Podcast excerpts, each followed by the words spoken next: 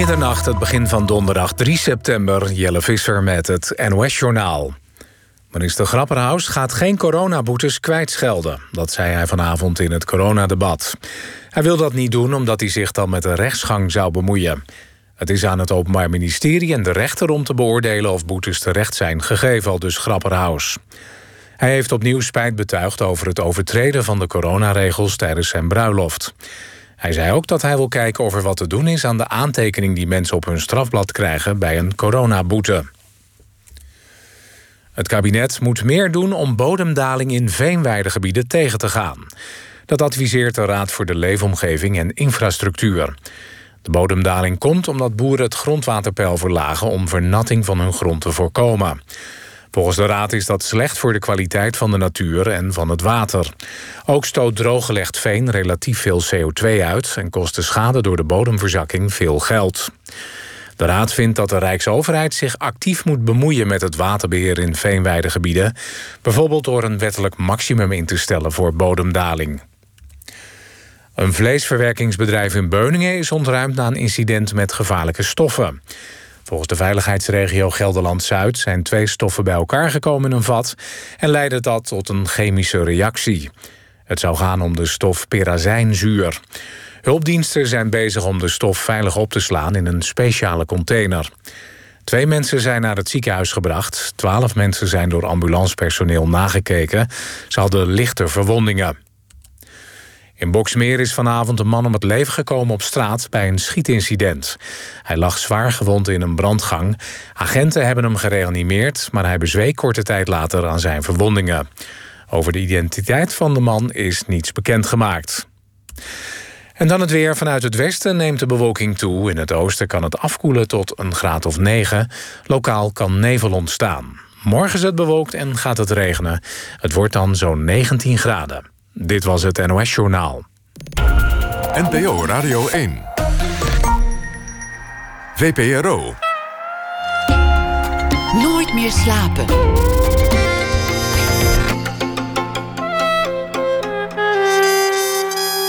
Met Pieter van der Wielen. Goedenacht en welkom bij Nooit meer slapen. Het nadeel van de twijfels, de titel van het nieuwe album van Ipe Driessen. Hij zit tegenover mij, fotostripmaker. Bij mijn weten, maar misschien sla ik mensen over, is hij zo'n beetje de laatste in dat genre, de fotostripmaker. Een van zijn kennissen laat hij in het eh, boek zeggen: Leuk dat je van je hobby je werk hebt kunnen maken. Het werk van uh, Dries is vaak autobiografisch. Zijn leven is een feuilleton. Zijn vrienden, zijn ouders, zijn partner, allemaal spelen zijn rol. Ipe Driessen, geboren in 1979. Leeftijd lichtgevoelig trouwens. Zijn strips verschijnen ook in de krant en dagelijks op zijn eigen site. Hij studeerde ooit kunstmatige intelligentie. En hij is ook een van de mensen achter de podcast De Eeuw van de Amateur. Ipe, welkom. Dankjewel. Wat leuk dat je er bent. Ja, vind ik ook. Het, het is zo mooi in dit, in dit boek dat de totstandkoming van het boek ook een van de, de lijnen in het boek is. Ja. De, de fotoraban die er ooit nog een keer moet komen, maar nou ja, dat plan dat, dat ligt eigenlijk op de plank te beschimmelen als je niet uitkijkt. Ja. En toch is het er. Het is een soort zo'n gesloten loop, zo'n uh, eeuwige band. Ja. Hoe, hoe, lang, hoe lang wilde je dit al doen?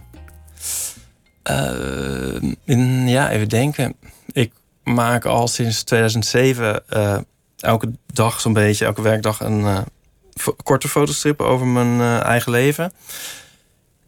En um, ik denk dat ik na een jaar of uh, drie of zo dacht van... god, zou ook wel leuk zijn om eens wat meer uh, iets anders mee te gaan doen.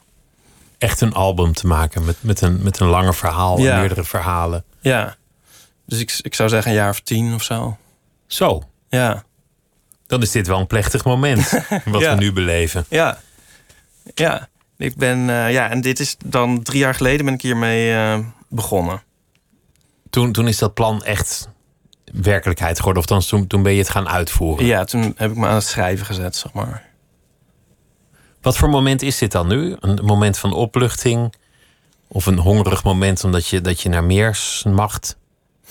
Uh, nou, het moet denk ik nog een beetje... Uh, ik moet het nog een beetje me beseffen, denk ik. Dat het er nu is. Ik zit nog heel erg in de modus. Af en toe denk ik, heel, als ik uh, dingen zie van... oh ja, dat, dat kan ik nog gebruiken voor mijn fotoroman. Oh nee, hij is al af. Het kan er niet meer bij. ja, ik realiseer me nog niet helemaal. Nou, dan komt er nog wel een.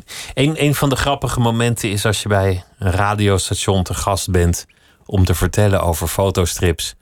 En, en ja, dat het eigenlijk een moeizaam gesprek wordt. Want hoe ga je op de radio fotostrips vertellen? Ja, dus dat hebben wij nu. En dat is waar wij nu zijn. Z- Zullen, Ja. we, zullen we gewoon proberen om niet de grappen over te laten komen zonder beeld of, of dat soort dingen? Nee, precies. Ja, ik vraag me eigenlijk nu opeens al af van... weten mensen eigenlijk wel wat het is? Een fotostrip. Ja. Moet je dat er nog bij zeggen? Mo- moet je dat vaak uitleggen? Ehm, ja, Z- Zullen we dat dan maar gewoon zullen we even dat doen? maar doen? Het zijn eh, stripverhalen, luisteraars. Eh, met tekstballonnen. Ehm, en dus niet getekend, maar gefotografeerd. En, Elke eh, scène is gewoon een, een plaatje, een foto. ja, En jij bent kuifje, als het ware. ja. Dat, En, zou, dat zou je trouwens ook best kunnen zijn, en Nico is qua Bobby. Nico is... de, de, nee, ja, kuifje, kuifje was altijd alleen Ja, met die zijn alleen. hondje. Dat is geen goed voorbeeld. Nee. Ehm, even denken. Ja, en mensen kennen het misschien nog van vroeger, van de fotostrip. eh, zoals je die heel veel zag in de jaren nou ja, 70 en 80. En nog een beetje 90. Zo had je de fotoroman.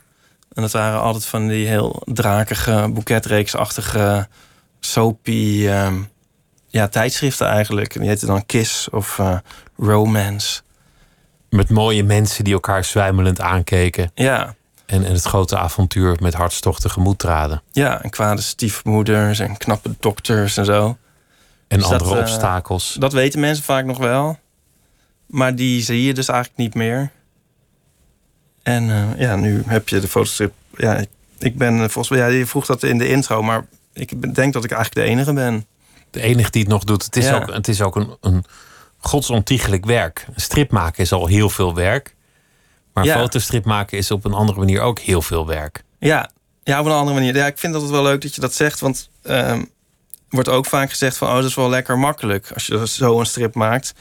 Van een tekenaar die moet dan met veel, pijn en moeite moet hij een mooie tekening maken en ik pak mijn camera en dan klik, het is klaar. Zeg maar dat zijn ook mensen die dat denken. Ja, maar dan, dan moet je, dan Ja, moet je er is- ja. iets, iets langer over nadenken. Ja. En, en dan merk je dat, dat elke scène echt een scène is. En dat je dus als, Mhm. een, als een filmset, een setdresser ook de continuïteit moet bewaken. Alles klaar moet zetten. Al die locaties Ja, goed moet hebben. De blik goed. De acteurs, et cetera. ja, En het verhaal maken. ja. En dat soort dingen. Hoe, hoe begon het? Was je oorspronkelijk een tekenaar? Ja, als kind al. En ook altijd al striptekenaar. Ehm, dus ik zat niet zomaar losse tekeningetjes te maken. Ik was altijd verhaaltjes aan het eh, tekenen met meer plaatjes. En ehm, ik wilde altijd striptekenaar worden. En ehm, ja, eigenlijk ergens zo eind van de middelbare school... toen werd het tijd om een, om een studie te kiezen... of, of hè, wat je dan eh, maar moet gaan doen met je leven. En toen besefte ik me een beetje van... ja, ik kan eigenlijk niet zo fantastisch goed tekenen. Ehm, en mijn mo- moeder heeft toen nog gesuggereerd van... eh, je kunt wel naar de kunstacademie. En ik, ik ben dan volgens mij de enige die, waarvan de ouders wilden... dat hij naar de kunstacademie ging. want meestal willen ouders dat juist helemaal ja, niet. En eh, ik dacht, nou ja, volgens mij wordt dat niks. Ehm, dus toen eh, ben ik kunstmatige intelligentie gaan studeren. Of dus, nou, dat ben ik toen gaan doen. En ik had dat eigenlijk een beetje laten varen, maar ik tekende er nog wel door. En ehm, tegen het eind van mijn studie ben ik toen, eh, kwam ik eigenlijk op het idee van... hey, ik ga een fotostrip maken. Zomaar op een dag. Nou, zomaar. Ik, ik tekende nog een strip voor het ehm, Universiteitsblad van Utrecht. En ehm, ik hoorde dat ze na de zomer ermee zouden stoppen. Dus toen dacht ik, ja, dan is echt mijn carrière als stripmaker voorbij. Dan kan ik het helemaal wel afschrijven, die droom. En toen kwam ik eigenlijk op het idee van... hé, hey, als ik nou het over een heel andere boeg gooi...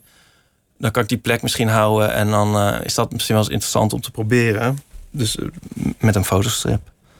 En zo begon je. Ja. En, en de rest is geschiedenis. Elke dag, je doet, je doet het al best een hele poos. Ja, En, en eh, nou ja, de productie is heel constant. Het, het gaat over je eigen leven. ja, Over je eigen liefdes, je, je strubbelingen, over je werk, over je vrienden, over uitgaan, over Amsterdam, over nou ja, al dat soort, eh, dat soort thema's. Dan, dan is je eigen leven ook een beetje een feuilleton geworden op een zeker punt. Ja, Mensen kennen jou, weten waar je staat. ja. Ja, mensen denken ook van alles te weten. Ehm, tenminste, ja, het is wel ehm, autobiografisch. Ehm, er zijn wel eens grappige dingen. Als ik een strip maak dat ik ziek ben of zo, dan, dan ben ik niet op die dag ziek, zou ik maar zeggen. Dan is dat gewoon het, het thema dat je inspireert op dat moment. Dat je denkt, Ja. dat zou wel eens een leuke grap kunnen zijn. Ja. Of een leuke strip. Ja. Maar het is, het, eh, ja, inderdaad is mijn leven een soort feuilleton. En het is ook wel grappig dat ik... Mijn geheugen begint ook een beetje rare dingen af en toe te doen. Dat dingen waar ik strips van maak, die onthoud ik ook beter. Ik denk ook een beetje zoals je een een dagboek bijhoudt. Ehm, dus er zijn wel eens vakanties dat ik dan denk van... nou, een klein camera maar een keer thuis. En zo'n vakantie die vervaagt dan eigenlijk een beetje in mijn, eh, in mijn geheugen. Terwijl de vakanties waar ik strips maak, die eh, weet ik nog heel precies. Ik kreeg het beeld uit dit boek dat, dat je helemaal niet zo vaak op vakantie zou gaan. ik dacht, die Ipe zit altijd thuis. Die, die reist niet graag. Nee, ja, reizen. Nee, dat klopt wel deels, ja. Ehm, nee, het zijn dan niet per se vakanties naar eh, de andere kant van de wereld. Maar ik kom wel, ik kom wel eens de deur uit. In, in dit album gaat het over vliegenangst. Ja, En, en je wordt door je geliefde meegevraagd om naar Amerika te gaan. ja, En, eh, en daar moet je heel lang over twijfelen. Je kan niet kiezen. En een van de grote factoren is eh, de angst om, om neer te storten. ja, Heb, heb je dat ook echt in, in, de- in het werkelijke leven? ja, ja. Ja, ik vind het altijd eigenlijk raar als iemand dat niet heeft. Vliegenangst? Ja. Je hebt het niet? Nee, Nee. niet, niet echt. Nee. Nee, ik heb bij wijze van spreken al met een trein, ja. Of ik overdrijf misschien, maar ik heb dat zeker, ja. En ehm, zeker als je dan een oceaan over moet vliegen. Ehm, ja, nee, dat klopt. Ja, dat is, dat is inderdaad eh, de aanzet voor het boek. Dat ik denk van, eh, ja, zal ik dat nou wel doen? Ehm, maar dan komen er dus ook allerlei andere ehm, angsten en vragen eigenlijk bij me boven. Dus ik krijg in het boek een week eigenlijk bedenktijd van of ik meega. En ehm, ja, in die week komt, eh, komt er van alles los. Dat is de tijdspanne van het boek. Ja. Gaat hij mee of gaat hij niet Ja. mee? Doet hij het of doet hij het Ja. niet? En, en in de tussentijd komen allerlei andere kwesties aan bod. En, en veel daarvan zijn ook een beetje angsten, vrezen, neuroses, hoe je, hoe je het ook noemt. En eentje is dus ook eigenlijk die angst om een boek als dit te maken. Ehm, van zit de wereld daar nou wel op te wachten? En kan ik dat eigenlijk wel? Dus ehm, ja, het, het imposter syndrome is het eigenlijk een beetje een soort... eh, De angst om door de man te vallen. ja, Ik kende dat woord eh, niet. Nee? Of, of ik, misschien heb ik het ooit gekend, maar was ik het vergeten. Maar het is wel heel mooi. ja, Het, de, de gedachte die veel mensen hebben dat je eigenlijk de boel aan het belazeren bent. Ja. Dat, dat je daar niet hoort te zitten of dat je ja. niet hoort te doen wat je, wat je doet. Mijn werktitel was heel lang eh, De Bedrieger voor dit boek. Ehm, maar dat vond iedereen te negatief als titel. Maar het is, ja, het is ook net een imposter, een bedrieger. Het is ook net een... Net een iets andere, ja, het is inderdaad iets negatiever. Maar ehm, ja, dat kan je op heel veel vlakken dus hebben. Artistiek ehm, of eh, professioneel, maar ook bijvoorbeeld sociaal. Dat je denkt van, ja...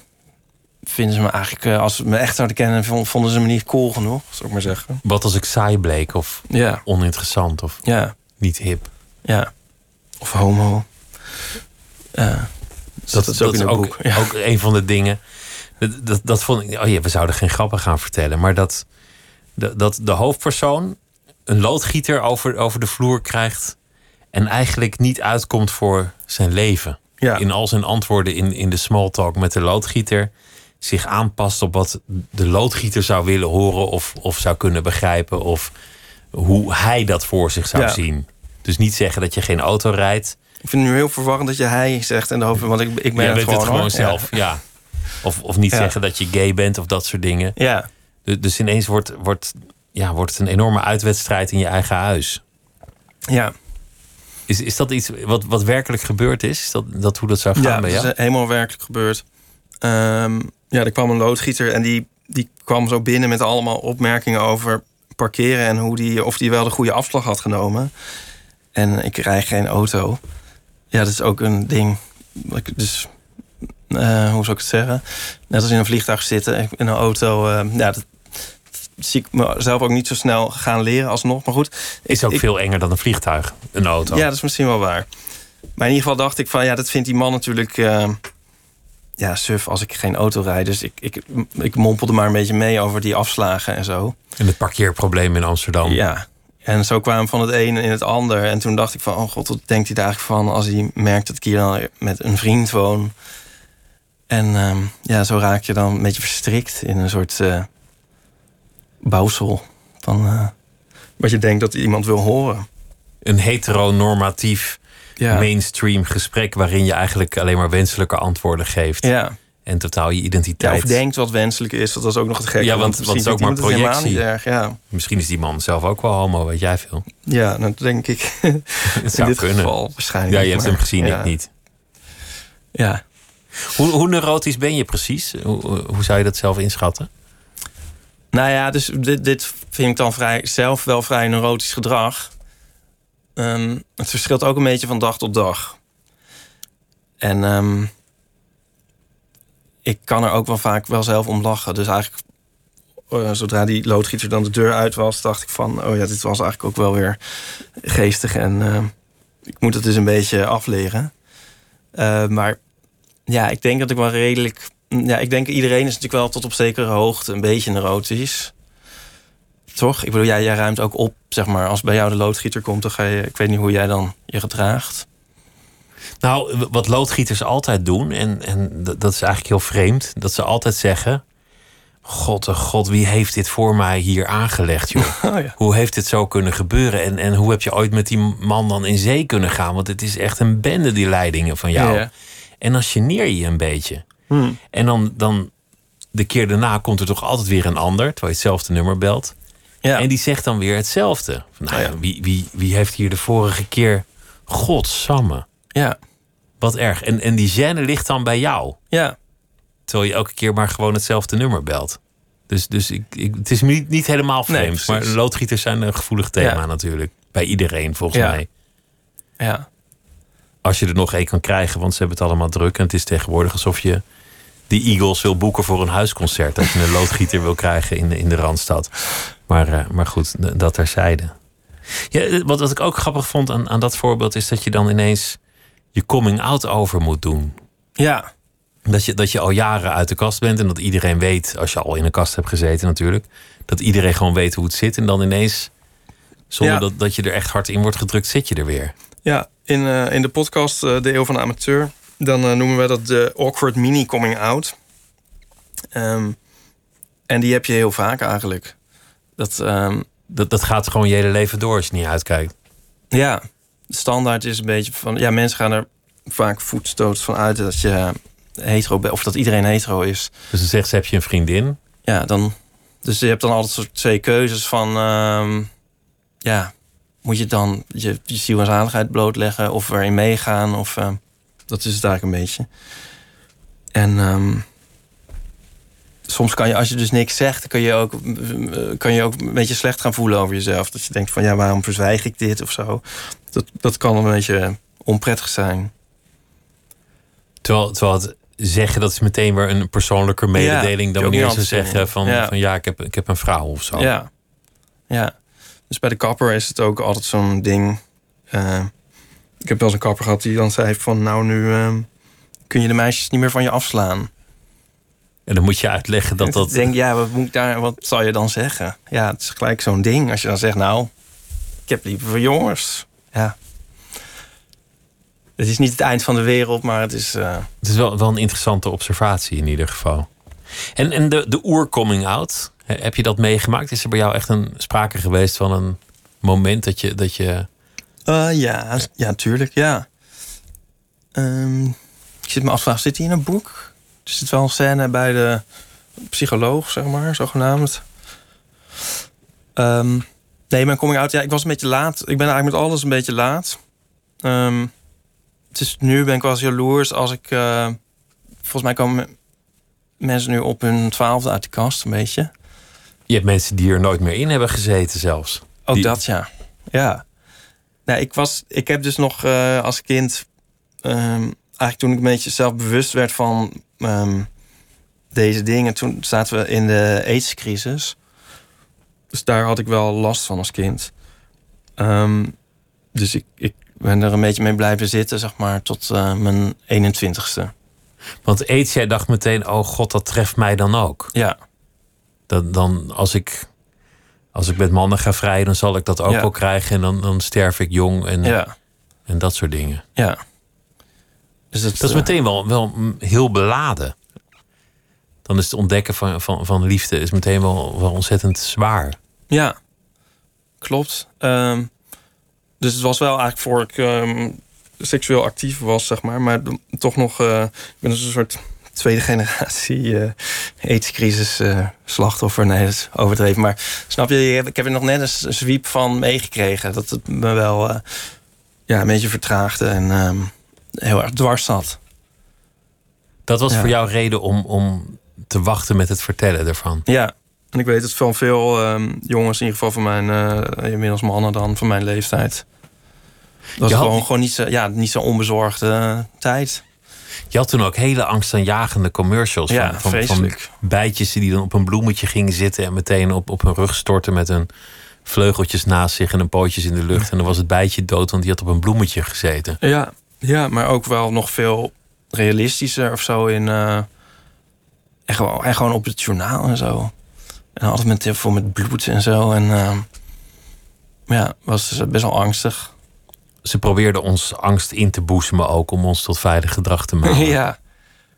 ja. Iets dat je nu nog steeds om je heen kunt zien met andere ziektes. Ja, maar je, ja, ik voelde me dus eigenlijk als, als, als kind al een soort half melaats... terwijl ik nog nergens aan uh, begonnen was. Dus dat was, uh, dat was minder. Fijnst je dan ook verliefdheden op meisjes? Of, of uh, het hebben van vriendinnetjes en dat soort dingen? Nee, dat nou toch. nee, nee, dat niet. Nee. Nee. Nee, en ik kwam ook wel uit een veilig gezin verder eigenlijk. Dus ik had er ook best wel wat eerder weer mee. Dus ik ben ook niet zo laat. Je hebt ook mensen die op hun uh, zeventigste nog uit de kast komen, zou ik maar zeggen. Dus zo, er, zo laat het ook weer niet. 21, nou ja. ja. Prima toch? Ja, prima. Maar ik had er best wat eerder mee kunnen zijn. In jouw jonge jaren speelden de Pet Shop Boys een, een reusachtige rol in jouw leven. Ja, en nog steeds wel, nog maar, steeds. maar, maar, toen, toen een andere rol. Ja. Wat, wat was dat? Nou ja, dat, dat was wel ook wel een vorm. Um, ja, de Pet Shop Boys waren niet uit de kast, maar die hinten dus zelf de hele tijd op homoseksualiteit. Um, dus het voorbeeld wat ik altijd geef, hebben zo'n liedje I Want a Dog. En um, het gaat erover dat eigenlijk iedereen meestal een kat wil, maar de zanger wil dan een hond. en uh, ja, dat zijn van die uh, toespelingen, zeg maar. Op uh, het liedje Rent bijvoorbeeld. Het, uh, gaat niet echt over de huur, maar meer over Rent Boys en zo. Maar altijd een beetje zo verborgen en subtiel. En, um, I love you, you pay my rent. Ja, was het. Ja. Dus dat um, vond ik, ja, ik vond het wel heel erg interessant. En ik, ik identificeerde me er wel mee. En op de middelbare school werd, dachten mensen ook wel van... Nou, hij is, hij is waarschijnlijk uh, homo, maar... Um, Als je heel erg wegloopt met de Pet Shop Boys in die tijd... dan, dan, dan ja, hing er toch al meteen een soort zweem omheen. Ja, het was een soort hint daarnaar. Dus ik vond het wel uh, prettig om er toch een beetje mee te associëren... maar nog niet helemaal uh, in het diepe te gaan. Dus, dus ja, je, je nam eigenlijk bepaalde requisieten mee... of zoals de Pet Shop Boys of, of kledingstukken... Om, om alvast een voorschot te nemen op, op het grote nieuws. Ja, ja was ook al altijd mee, uh, mee bezig. Ja. En um, nou, volgens mij, mijn coming out viel ook redelijk samen met dan uh, de coming out van uh, Neil Tennant, de zanger. dus we gaan gewoon helemaal, helemaal gelijk op. Oh, hij is uiteindelijk wel ooit. Ja, is in, ja, rond hun zesde album. Ja. De toetsenist die doet geen mededelingen over zijn privéleven. Werd, er, werd je daarmee gepest of lag je eruit? Want, want ik zit zo'n beetje te rekenen. Dan jaren negentig, dan luisterde verder iedereen naar, naar Pearl Jam. Ja, grunge, en, ja. Nirvana. En, en, Nirvana. En, en dan kwam jij met de Pet Shop Boys. Ja. Ja, dus ik was dan een beetje outsider. En dat vond ik ook wel prettig. Ik vond het dus grappig dat, dat uh, de muziek die zogenaamd alternatief was... Daar, daar was iedereen mee bezig. Dus daar was niks alternatiefs aan Er was eigenlijk. niks alternatiefs aan. En wat zogenaamd dan een soort mainstream was... dat vond niemand tof, behalve ik. We gaan gewoon keihard naar de, de Pet Shop Boys Ja, luisteren. heerlijk. Maakt ons allemaal niks uit. En het, het nummer heet Being Boring uit 1990.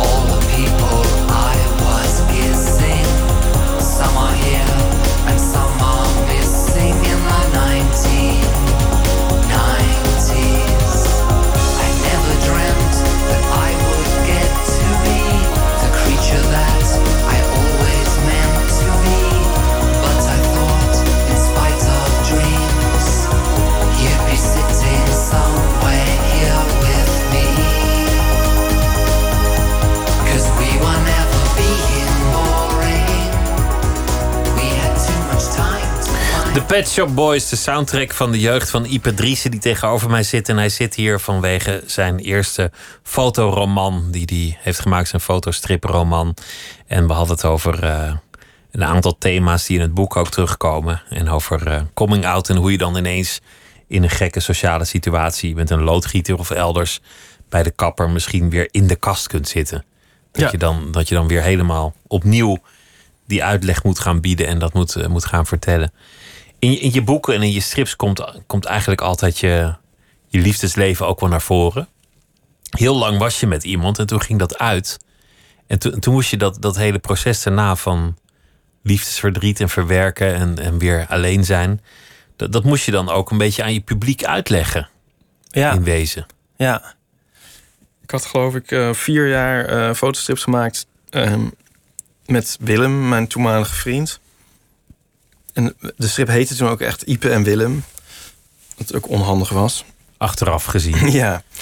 Maar, En, maar eh, dat, dat is wat je doet in de liefde. Je gooit ankers uit die Ja. die je niet zo makkelijk er weer uitkrijgt. Ja, precies. Ehm, ja, en toen was, ging Willem eigenlijk van de een op de andere dag eh, weg. Dus toen ehm, ja, moest ik daar wat mee. Maar ik moet zeggen dat dat ook... eh, ja, het was een heel raar moment. Want hij zei toen... ehm, ik, ik wil het uit. Zo zei hij het. ik, wil, eh, ik wil het uit. Ja. En ehm, eigenlijk meteen... Soms zonder werkwoord. Dat, dat, dat is, daar kan de psycholoog ook nog wel iets mee. ja. Maar dus meteen dacht ik eh, van, oh. Nou ja, en de strip dan, dacht ik toen.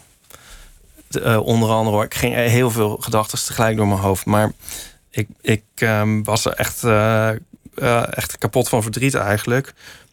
Maar ik dacht ook wel van, ja, dan kan ik er wel wat mee. Ik, tenminste, ik moet er wat mee en ik kan er wat mee. Dat dacht ik eigenlijk. Van, ik moet de lezers wel iets eh, laten weten. Je kan niet ineens Willem eh, eruit schrijven Nee. en dan gewoon doorgaan alsof hij er nooit geweest Ja. is. En tegelijk dacht ik van ja, dat kan ook wel een soort eh, mij houvast bieden dan. Dat had ik eigenlijk meteen door de komende tijd. Want eh, dan heb ik iets om me in vast te bijten. En het is misschien wel therapeutisch. En dat was ook zo. Dus, dus je eigen liefdesverdriet werd een, een onderwerp voor je strip.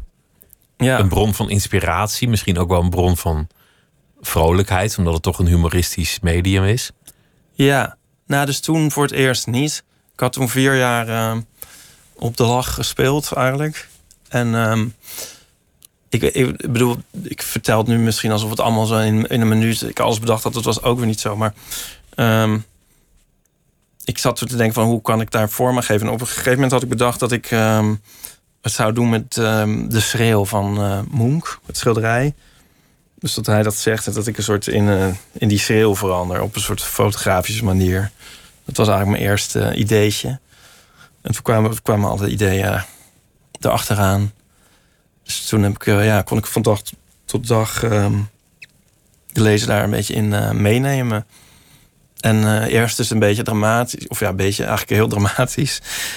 En allengs dan inderdaad ook wel vrolijker. En dan kwamen er ook wel weer inderdaad grappige dingen kijken, om de hoek kijken. En ehm, ik vond het ook wel, eigenlijk ook wel prettig.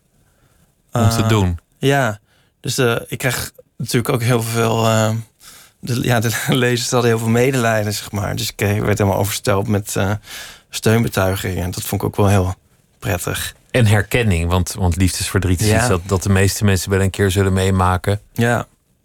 ja. Waar, waaruit bestond het bij jou? Die herkenning? Of wat? Het liefdesverdriet. Wel- Welke beelden schieten je nu te binnen? Ik weet, ehm, ik weet niet of ik de vraag begrijp. Wat, wat, wat deed je om van je liefdesverdriet af te komen? Was het, was het eindeloos op de bank zitten? Oh ja, nee, ja, was het, dus was dit het in je kussen Ja, die serie- huilen? die Of, of was het gewoon echt ja. werk? Nou ja, dus, dus zeg maar huilen. Een uur huilen en dan eh, gaan schetsen. en fo- en fotograferen. Ja, het ging... Het is een beetje overdreven, maar ik ging natuurlijk ook gewoon door met mijn, eh, met mijn dagelijkse dingen en zo. Maar ik was, ja, ik was wel echt... ehm, het was echt een heel moeilijke periode. Maar ik vond dus dat ik er strips over kon maken... dat, dat hielp, me, wel op de been. Dat was wel heel prettig. Maar het is dan ook weer zo dat duurt, best wel lang. Ja, dat is, dat bijvoorbeeld een van die komische dingen. Dat mensen dan allemaal met prognoses komen over hoe lang je liefdesverdriet dan gaat duren. Tot aan wiskundige formules aan toe. Weet je wel, van ja, het aantal jaar dat je samen bent geweest, moet je eh, keer twee. En dan gedeeld door eh, jullie gemiddelde leeftijd. Weet je wel, en zoveel maanden ben je dan verdrietig. Dat soort dingen gaan mensen dan zeggen. En dan denk je, oh, dat is wel grappig. Dat kan ik weer in een stripje verwerken. En voor je het weet is het een harde norm en, en ga je er overheen. ja, En dan ben je een soort van in overtreding. Ja, Omdat je door de, Ja. door de FIFA-norm van, Ja. van het vrouwenblad heen bent gegaan. ja. Want die hebben ook altijd dat soort normen, geloof ik. Daar, daarmee werd wel je, je liefde en alle kanten ervan een onderwerp. Hè? Eerst, eerst met Ipe en Willem en dan Ipe zonder Willem. ja. En in, in dit boek speel je ook, speelt ook de, de, de homo-scene een kleine rol. ja. Of, of het, eh, het, het, het homo-leven, hoe je het ook noemt. Ja, nou een van de dingen met Ipe en Willem was dat wij best wel een soort ideaal stelletje waren in die strip. En dat kregen we ook wel vaak terug van lezers. En we kregen ook zelfs dan mailtjes van jongens die zeiden van... nou, door jullie ben ik uit de kast eh, gekomen, heb ik dat gedurfd. En zo. En dus sommige mensen zagen ons dan een beetje als rolmodel. En ik dacht eerst ook wel een beetje van... ja, dat is ook wel teleurstellend voor die lezers... die ons dan als rolmodel zagen. En nu is het uit. Vond ik een beetje... Je, Achteraf je hebt iets dat ook- afgenomen of zo dan bijna. ja, achteraf vind ik een beetje belachelijk. Maar dat is ook een beetje hoe je dan gevangen wordt als je... eh, ik bedoel niet voor miljoenen publiek- maar dan toch voor sommige mensen een rolmodel bent. En ehm, toen dat eenmaal uitging, dacht ik ook wel van... dat wil ik eigenlijk dan niet echt meer. Dus ik wil liever... Geen rolmodel meer zijn voor iemand. Nee, of, of, of me daarnaar gedragen of zo. Of denken van nou laat ik sommige dingen maar verzwijgen. Of eh, een beetje onder het gras schoffelen. Want anders is- dan vinden de mensen dat het misschien jammer. Je hoeft geen ideale schoonzoon te zijn of een voorbeeld voor Nee. wie dan ook. En dus, dus gaan jullie ook naar, naar, eh, nou ja, naar ruwe feesten met z'n, tweeën in dit boek. Althans, komt één keer voor. Of, eh, Ja. of dat soort dingen. Ja. Ja, dus dat vond ik nu zeker voor dit boek wel ook een keer leuk om eh, te laten zien. Ja, dat, dat, eh, dat ik dat ook doe. Tenminste, in het boek is het nog een, eh, ook een ding wat ik eerst niet durf. En dan uiteindelijk wel. Ja. Het is ook mooi dat meerdere kanten naast elkaar kunnen bestaan. Dat je, dat je en de ideale Ja. schoonzoon kunt zijn en af en toe ook gewoon even lekker helemaal niet. Ja, precies. Dat dat is veel interessanter. Dat je, dat je niet het een of het ander hoeft te zijn. Ja, dat klopt. Ja. Ja, ik ergerde me dus ook aan die ehm, uitspraak van de week van eh, Angela de Jong... die het had over dat er niet genoeg huistuin- en keukenhomo's op tv waren. Want zij vond dat het te veel geer en goor was met, met een eh, flamboyant outfit. Ja, En, en de mensen in de provincie, want zij spreekt op de een of andere manier altijd namens de provincie, ja, die hadden daar niks aan. ja. En dan denk ik, ja, moet je dan kiezen of zo? Of moet je, en gaat zij dat dan nu een soort cureren van in welke categorie je valt? En wat, wanneer ben je nog wel de huistuin en keuken? Kan je nog wel in haar ogen genade vinden en wanneer niet meer en zo? Dat, ehm, nou, dat gaf mij een soort flashbacks aan ehm, naar die tijd dat mensen dachten van, oh, wat zijn jullie toch een leuk stel? Jullie zitten altijd zo braaf samen op de bank. Dacht ik, ja, dat, dat niemand zit altijd maar braaf op de bank. Dat beeld wil ik ook niet. Nou, Misschien ook. Volgens mij zitten er heel Maar veel dan- mensen ja, heel braaf op heel maar veel dan banken. denken ze erge dingen. Ik hoop altijd dat mensen daarnaast dan af en toe ook even lekker uit de band springen. Ja. Dat, ze- dat ze dan daarnaast ook gewoon een keer. Nou ja, het hoeft niet meteen gemeen of, of eh, misdadig te zijn wat ze doen, maar gewoon, gewoon even lekker decadent, Ja, vuig, stiekem, weet ik veel. Dus juist Ja. goed. ja. Dus als ik nog een rolmodel zou willen zijn, dan liever, eh, zou ik liever mensen willen inspireren om wel uit de band te springen. Toen kon dat nog. Nu mag oh dat ja, niet dat meer. is ook weer zo. Ja, Ja, krijg je dat. vergeet ik al bijna. Kom, ik zit komt nou die kant er, met mijn hoofd bij die scène dat ik denk van, oh ja, dat is ook helemaal niet meer. Ja, Wat ik ook leuk vind, is dat je, dat je, dat je kleine toespelingen. Ik heb ze er, er vast niet allemaal uitgehaald in je boek doet. Bijvoorbeeld eh, het getal 1729, zeg ik uit mijn hoofd, Ja. komt erin voor. Dat is het, het favoriete getal van wiskundige Ionica Smeets. ja. En waarom was het ook alweer haar favoriete getal? Want het is een anekdote.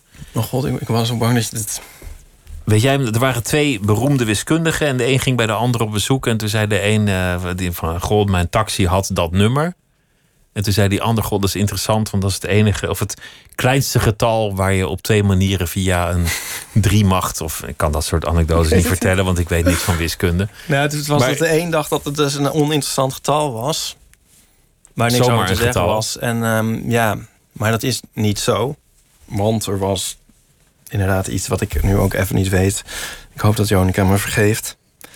En eh, daar blijkt dus eigenlijk uit dat elk getal interessant is. Elk getal kun je wel iets over vertellen uiteindelijk. Ja. Dus Maar ik je- had eigenlijk elk getal neer kunnen zetten. Dus waarom ik nou 1729 daar weer heb gezet... was even om Jonica een plezier te doen. Maar jij geeft kleine signalen in je werk naar, naar Ja. mensen die je kent of, of dat soort dingen. Ja, Ik ging er bijna naar op zoek, maar ik kon ze er niet allemaal uithalen. nee, dat weet ik ook even niet. Daar gaan we nog een prijsvraag van maken. Eh, we, we hadden het over, over, over corona en dan was de stad helemaal leeg. Ja, Maar, maar jij hebt dit nog gemaakt natuurlijk toen de stad wel nog voor, voor een groot deel vol was. Ja, dat is wel een heel grappig eh, iets in het boek. Het is eh, dus ehm, autobiografisch, noem ik het. Het is eh, een week van mijn leven en ehm, opgedeeld in, dan in dagen van de week. En elke dag eindigt met een droom. En ehm, er zit één een soort langere, ja, het, is, het staat een beetje in het midden wat het is, maar droom of fantasie scène. waarin ik opeens alleen op de wereld ben. En ja, dat is natuurlijk niet autobiografisch. Ehm, een beetje een onderzoek is het. Maar toen met corona, toen werd dat opeens alsnog een soort, ehm, naar mijn gevoel... Want toen was de stad helemaal leeg en de dam leeg. Ja. En toen, toen En kon ik, je eh, moeder ja. alleen rondlopen. Ik had dus met heel veel pijn en moeite foto's van mezelf gemaakt... op een volstrekt lege dam. Hoe, hoe had je dat gedaan? Eh, ja, door op eh, de langste dag van het jaar... heel vroeg 's ochtends daar te gaan staan met een statief. En ehm, dan, eh, want dan zijn er toch nog mensen natuurlijk. Maar dan met een statief dan kan je gewoon wat foto's over elkaar leggen... en dan kan je er een... eh, die paar mensen die er zijn, kun je er dan eh, uithalen. Maar dat was een heel gedoe. En opeens was die dam de hele tijd leeg. Ja, Het is ook wel, ook wel mooi aan die anekdote dat, dat je dan een beetje hoort hoe je, het, hoe je het maakt. Dat je echt een soort filmset moet creëren voor, voor elk frame, ja voor elk plaatje. Ja, het is, het, is, ook wel een beetje. Ik vind soms met de fotostrips, het zijn een beetje. eh houd het midden tussen film en strip. Want ik begin ook met een schets gewoon op papier.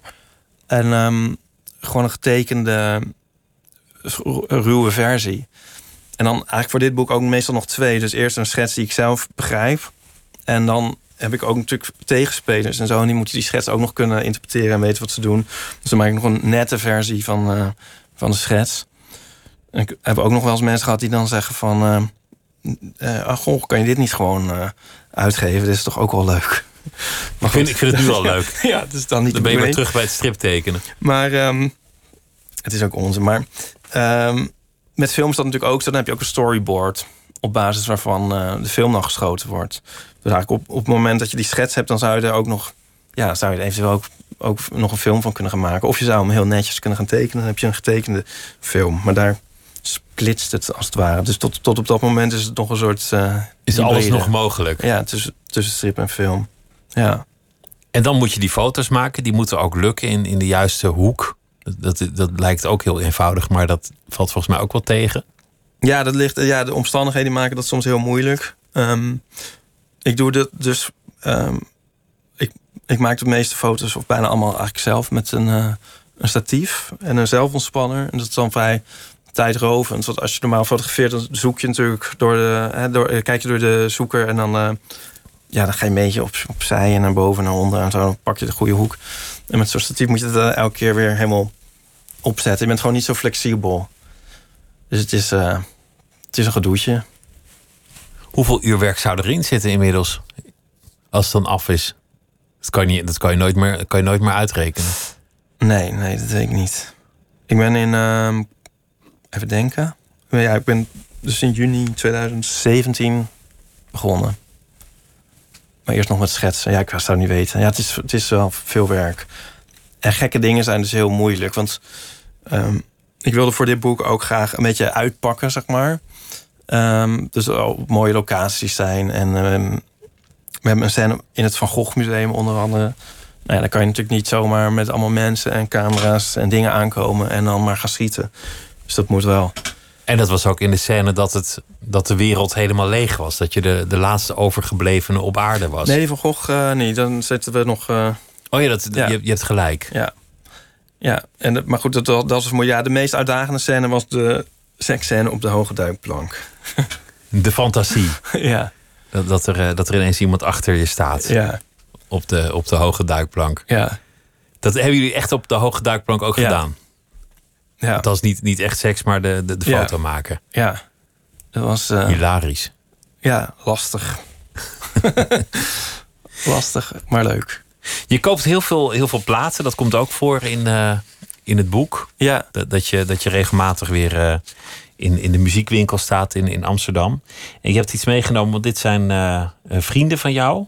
een balladeer. Ja, een vriend. Ja, een vriend is de goederen. Ja. En, en wat, wat, wat kun je er verder over zeggen? Um, nou, um, het liedje heet uh, Trustful. En um, uh, even denken, wat is het voor dag vandaag? Woens- woensdag? Ja. inmiddels alweer donderdag. Maar Ja. Nou ja, vrijdagavond is de officiële presentatie van eh, mijn boek online. Ehm, te volgen op fotostrips.nl. En ehm Marines gaat dan dit eh, liedje ook spelen. En het is eh, ja, heel toepasselijk, want het gaat eigenlijk over... Het, het boek heet natuurlijk Nadeel van de Twijfel... en, en altijd maar twijfelen en ehm, een beetje angstig zijn. En dit liedje is eigenlijk een soort tegenovergestelde van... eh, trustful, trustful is dat fenomeen, heb je misschien wel eens een filmpje gezien... dat mensen zich laten naar achter laten vallen... En je moet dan op vertrouwen dat de mensen erachter je je opvangen. Dat doen ze wel als een soort... eh, oefening in, eh ja, in durf, het? in moed, eh, vertrouwen. Ja, zo'n g- eh, groupsbuilding, hoe heet het nou? Eh, teambuilding-achtig eh, ding, weet je wel? Dat je met je, met je collega's en zo, die staan dan, en dan moet je... Dan weet je dat je die mensen voor te kan vertrouwen. Dus je laat je naar achter vallen en zij vangen je op. En ehm, op internet staan allemaal grappige filmpjes van eh trustfuls die dan misgaan. Waardoor je nooit meer iemand vertrouwt. ja, dus dat moet je niet hebben. Maar dit liedje gaat erover ehm, dat je je soms moet overgeven. Er was, er was ooit zo'n anekdote over een eh, later gevreesd gangster. Klaas Bruinsma, geloof Ja. ik. Dat zijn vader hem toen hij jong was van de kast liet vallen en zei: Val maar, ik vang je op. En toen Oh ja. stapte de vader koelbloedig opzij en zei: Dit zal je leren nooit meer mensen te vertrouwen. Ja. En die, die anekdote werd altijd uitge, uitge, uit de kast getrokken van... daar is het allemaal misgegaan. Ja. A Balladeer, Trustful.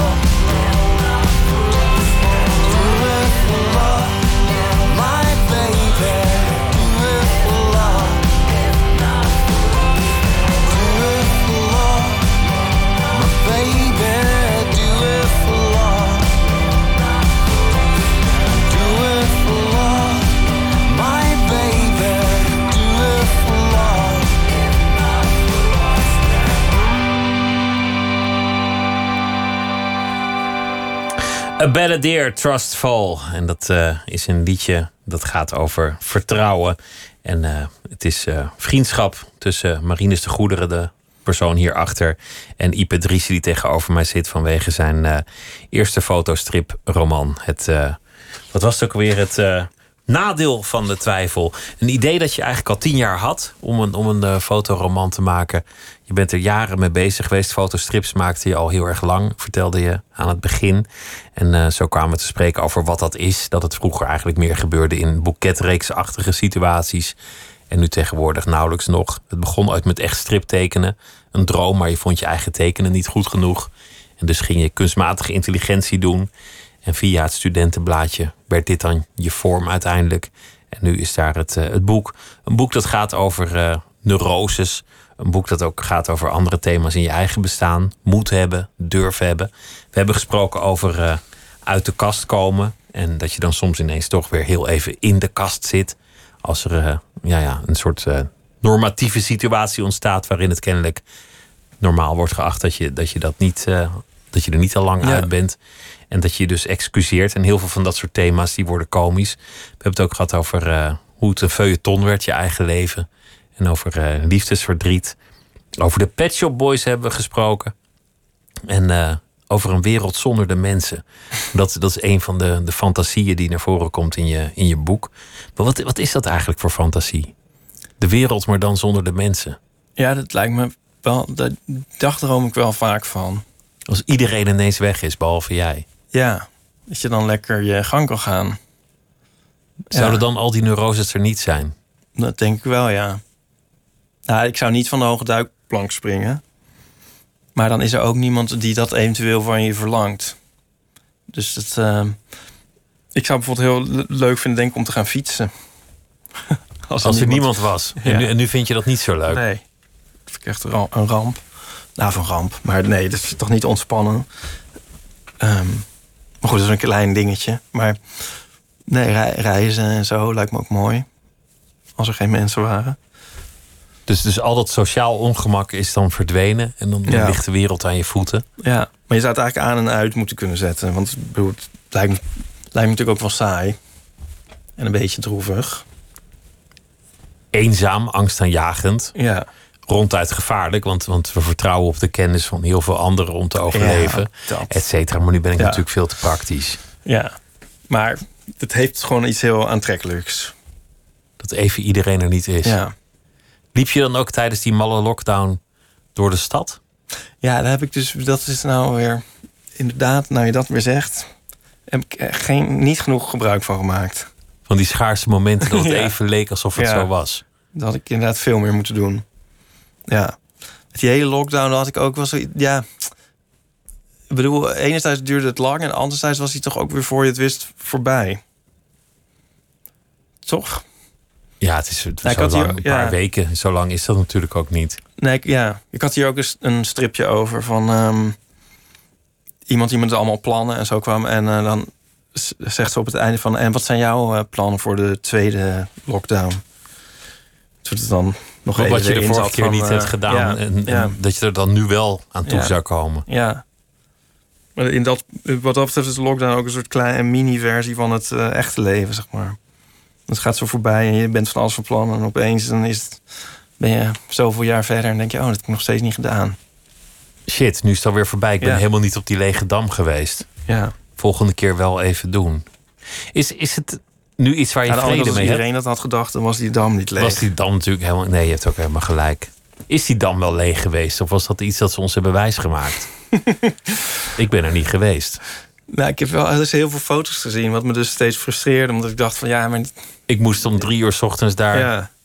Plus het beeld is niet meer. Ik vond het dus een heel apart beeld in het boek. En het heeft nu een lichte zweem van overbekendheid. Nu kent iedereen dat Ja. beeld wel. Maar de uitgever noemt het nu dan profetisch, dat ik dat al had. Die heeft ervaring met marketing. Dat, dat hoor je Ja. aan alles. Is, is het iets waar je vrede mee hebt om, om te leven met, met vrees? Een beetje met de rem erop? Eh, ja. Ik heb dus, ja. Ja. Het, ik, ben, ik ben er, zeg maar vaak laat met dingen, denk ik. Maar ik doe uiteindelijk toch ook wel veel dingen wel. Zoals ook het boek is er dan nu. Ja, dat is er toch maar mooi. Uiteindelijk. En ja, misschien had ik tien jaar geleden ook al een boek kunnen maken. Maar op zich zit ik er dan niet zo erg mee dat het er nu pas is. Dus ik denk, eh, ik, ik grap nu af en toe van het houdt me jong. Ik ben een beetje laat bij mijn dingen. Dus als ik nooit ergens toe zou komen, dan zou ik het wel erg vinden. En ik vind het dus ook altijd een beetje raar als mensen het niet hebben. Die vrees of neuroses of al die overwegingen. En ik denk altijd van... Dus soms zie je mensen die dan echt super zelfverzekerd zijn. En dan enerzijds denk ik van... nou, ja, dat lijkt me wel fijn als je het bent. Maar anderzijds vind ik het ook altijd een beetje dommig. Vrees is ook een teken van intelligentie. Ja. Waarom? Nou ja, omdat je, als je dus nadenkt over dingen... dan zie je gewoon de gevaren. Dus als je de gevaren niet ziet... dan, dan denk je er volgens mij gewoon niet over na. Oh ja, dat kan onverschrokkenheid kan ook gewoon rabiate domheid zijn. Je gaat Ja. van de hoge duikplank, maar dat komt omdat je zwaartekracht nog niet helemaal door hebt. Ja, Dat is wel een leuke manier om er, om er tegenaan te kijken. Ja, Zoals iemand tegen jou zegt in, in het boek van ja, maar de kans dat je sterft op weg naar het vliegtuig is vele malen groter. En, en dan, dan, dan Ja, zeg nou, jij, ja, dat komt er alleen maar bij. ja, Dat maakt het alleen maar enger. ja. Ja, dat is toch, toch? Ja. Op zich is dat dus ook wel iemand die er ook wel over na heeft gedacht. Maar net niet diep genoeg. En dan ga je ook het programma Air Crash Investigation kijken. Ja, nou, dat is gewoon iets, wat- dat kijk ik dan niet actief... maar dat is wel iets wat dan de hele tijd op is. Dat ik ook denk van, van wie wil dit zien? Ik had een tijd dat ik- dat ik daar met grote fascinatie naar, nog s'nachts naar ging kijken als ik, als ik uit dit programma kwam. Oh ja? Dan ging ik daar, ja, omdat ik altijd zo gefascineerd was door, door dat vraagstuk. Oh ja. En door die mensen die dan, weet je, dan, dan liggen er ergens koffers en lichamen en stukken schroot. En dan komt er zo'n koelbloedige inspecteur die zegt: Ik zag dat het roer naar links stond. Oh ja. Ik denk, dat is, dat is mooi dat hij toch nog zo helder kan denken in die chaotische situatie. Maar dat heeft niet jouw vliegangst aangewakkerd? nee, nee, nee, Nee. nee, integendeel. Nee. Nee. het heeft me zelfs een beetje gerust gemaakt. Ah ja. Omdat, omdat ik dan zeg maar alle voortekenen die ze dan noemen in die serie niet om me heen zie. Ik denk, Ah, nou ja. ja, dat is alvast niet aan de hand. Ik heb geen explosie gehoord. ik ruik geen kerosine. Ik zie niemand hoort, nee. gillen. Ja, ja. Alles gaat goed. Ik begrijp dat het dan te laat is, hè? Als je die tekenen... Ja, ja dan, dan weet je dat, dat je dat je zelf die serie zult halen. Ja. Maar ja, die kans is volgens mij niet zo groot. Nee. Het is lang geleden allemaal. Dat, dat vliegen voelt ook als het verleden. Maar wat gaat er gebeuren met je, met je boek nu? Dat wordt nu... Nu, rennen de mensen naar de winkel. En, en die kopen dat. En komt er een vertaling bijvoorbeeld? Want, want het lijkt me zo geschikt om, om internationaal uit te brengen. Ja, dat, dat, zou ik, oh, dat hoop ik, dat denk ik. Ja, ik denk, het is dus grappig aan dat het echt eh, best wel uniek boek is, omdat er verder geen fotostrips eigenlijk gemaakt worden. En in deze vorm is het, heeft, bestaat het sowieso niet. En enerzijds is dat denk ik eh, een soort selling point, om het maar zo te noemen. Ehm, maar anderzijds zijn er natuurlijk ook wel heel veel mensen die iets willen dat ze al kennen. Dus dat is een beetje afwachten of mensen dit ehm, Gaan begrijpen, ja, weten wat ze in handen hebben. Ja. En bij fotostrips heb ik ook gemerkt eh, dat het ook iets is. eh, mensen moeten zich soms even ergens overheen zet- zetten of zo. Die hebben nog die associatie met die oude campen dingen. En die denken van, oh nee, dat is, dat is niks. Maar mijn ervaring is als, als je mensen er lang genoeg aan blootstelt... dat ze het dan wel heel leuk gaan vinden. Dat ze op een dag het gaan begrijpen en, Ja. eh, en, en het, Het leuk gaan zien. vinden. Ja, Ik, ik heb echt, eh, echt hardop gelachen om het boek ook bij Vlagen. Ik vond het ontzettend geestig en, en, en heel mooi. En eh, ik hoop dat heel veel mensen het zullen vinden en waarderen. ja Het is echt, echt de moeite waard. En ik ben, ik ben benieuwd wat je verder allemaal gaat, gaat uitspoken. Welke kanten dit, dit op gaat waaieren en meanderen. Ja, ik ga in ieder geval door met fotostrips. En met de podcast, die wil ik ook nog even noemen. De, Ja. de Eeuw van de Amateur. Ja, is ook altijd eh, leuk om te horen. En eh, dank dat je te gast wilde zijn. Het was me genoeg om met je te praten. Mij ook, dankjewel. Dankjewel. En morgen, morgen dan is er eh, weer een dag en dan in Nooit meer slapen komt Charles Groenhuizen op bezoek. Hij is presentator, journalist. Hij was jarenlang Amerika-correspondent en hij heeft een boek geschreven, Amerika na Donald Trump. En dat gaat over de, de toekomst als Donald Trump over eh, misschien wel een paar jaar of eerder weg is. En zometeen eh Miss Podcast met Misha Blok. Goeienacht.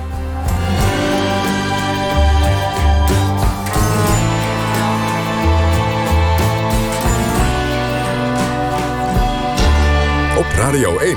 Het nieuws van alle kanten.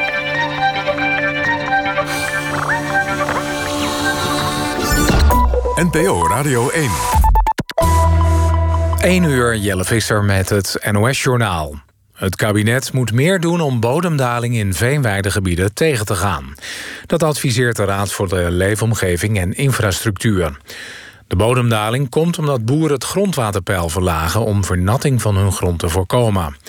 Volgens de Raad is dat slecht voor de kwaliteit van de natuur en het water. Ook stroot drooggelegd veen relatief veel CO2 uit... en kost de schade door de bodemverzakking veel geld. De Raad vindt dat de Rijksoverheid zich actief moet bemoeien... met het waterbeheer in veenweidegebieden... bijvoorbeeld door een wettelijk maximum in te stellen voor bodemdaling. Een vleesverwerkingsbedrijf in Beuningen is ontruimd na een incident met gevaarlijke stoffen. Volgens de veiligheidsregio Gelderland-Zuid zijn twee stoffen bij elkaar gekomen in een vat en leidde dat tot een chemische reactie. Het zou gaan om de stof perazijnzuur. Twee mensen zijn naar het ziekenhuis gebracht. Twaalf mensen zijn door ambulancepersoneel nagekeken. Ze hadden slechts lichte verwondingen. Het Belgische Openbaar Ministerie zegt dat er geen bewijs is dat de dood van de Sloaakse arrestant Jozef Chovanec veroorzaakt is door het optreden van de politie. De man van 38 overleed in 2018 in een politiecel nadat hij was gearresteerd op de luchthaven van Charleroi. Een maand geleden doken er videobeelden op. Te zien is dat hij met zijn hoofd tegen de deur beukt en dat een agent een doek over zijn hoofd doet. Ook zit een agent een kwartier bovenop hem. Kardinaal Simonus is overleden. Simonus was aartsbisschop van Utrecht van 1983 tot 2007... en decennia lang het gezicht van de Rooms-Katholieke Kerk in Nederland. In 1985 benoemde paus Johannes Paulus II hem tot kardinaal... wat na de paus de hoogste rang in de Rooms-Katholieke Kerk is. De laatste jaren woonde Simonus in een zorgcentrum in Voorhout. Hij is 88 jaar oud geworden. Het weer vanuit het westen neemt de bewolking toe. In het oosten kan het afkoelen tot een graad of 9. Lokaal kan nevel ontstaan. Morgen is het bewolkt en gaat het regenen. Het wordt dan zo'n 19 graden. Dit was het NOS.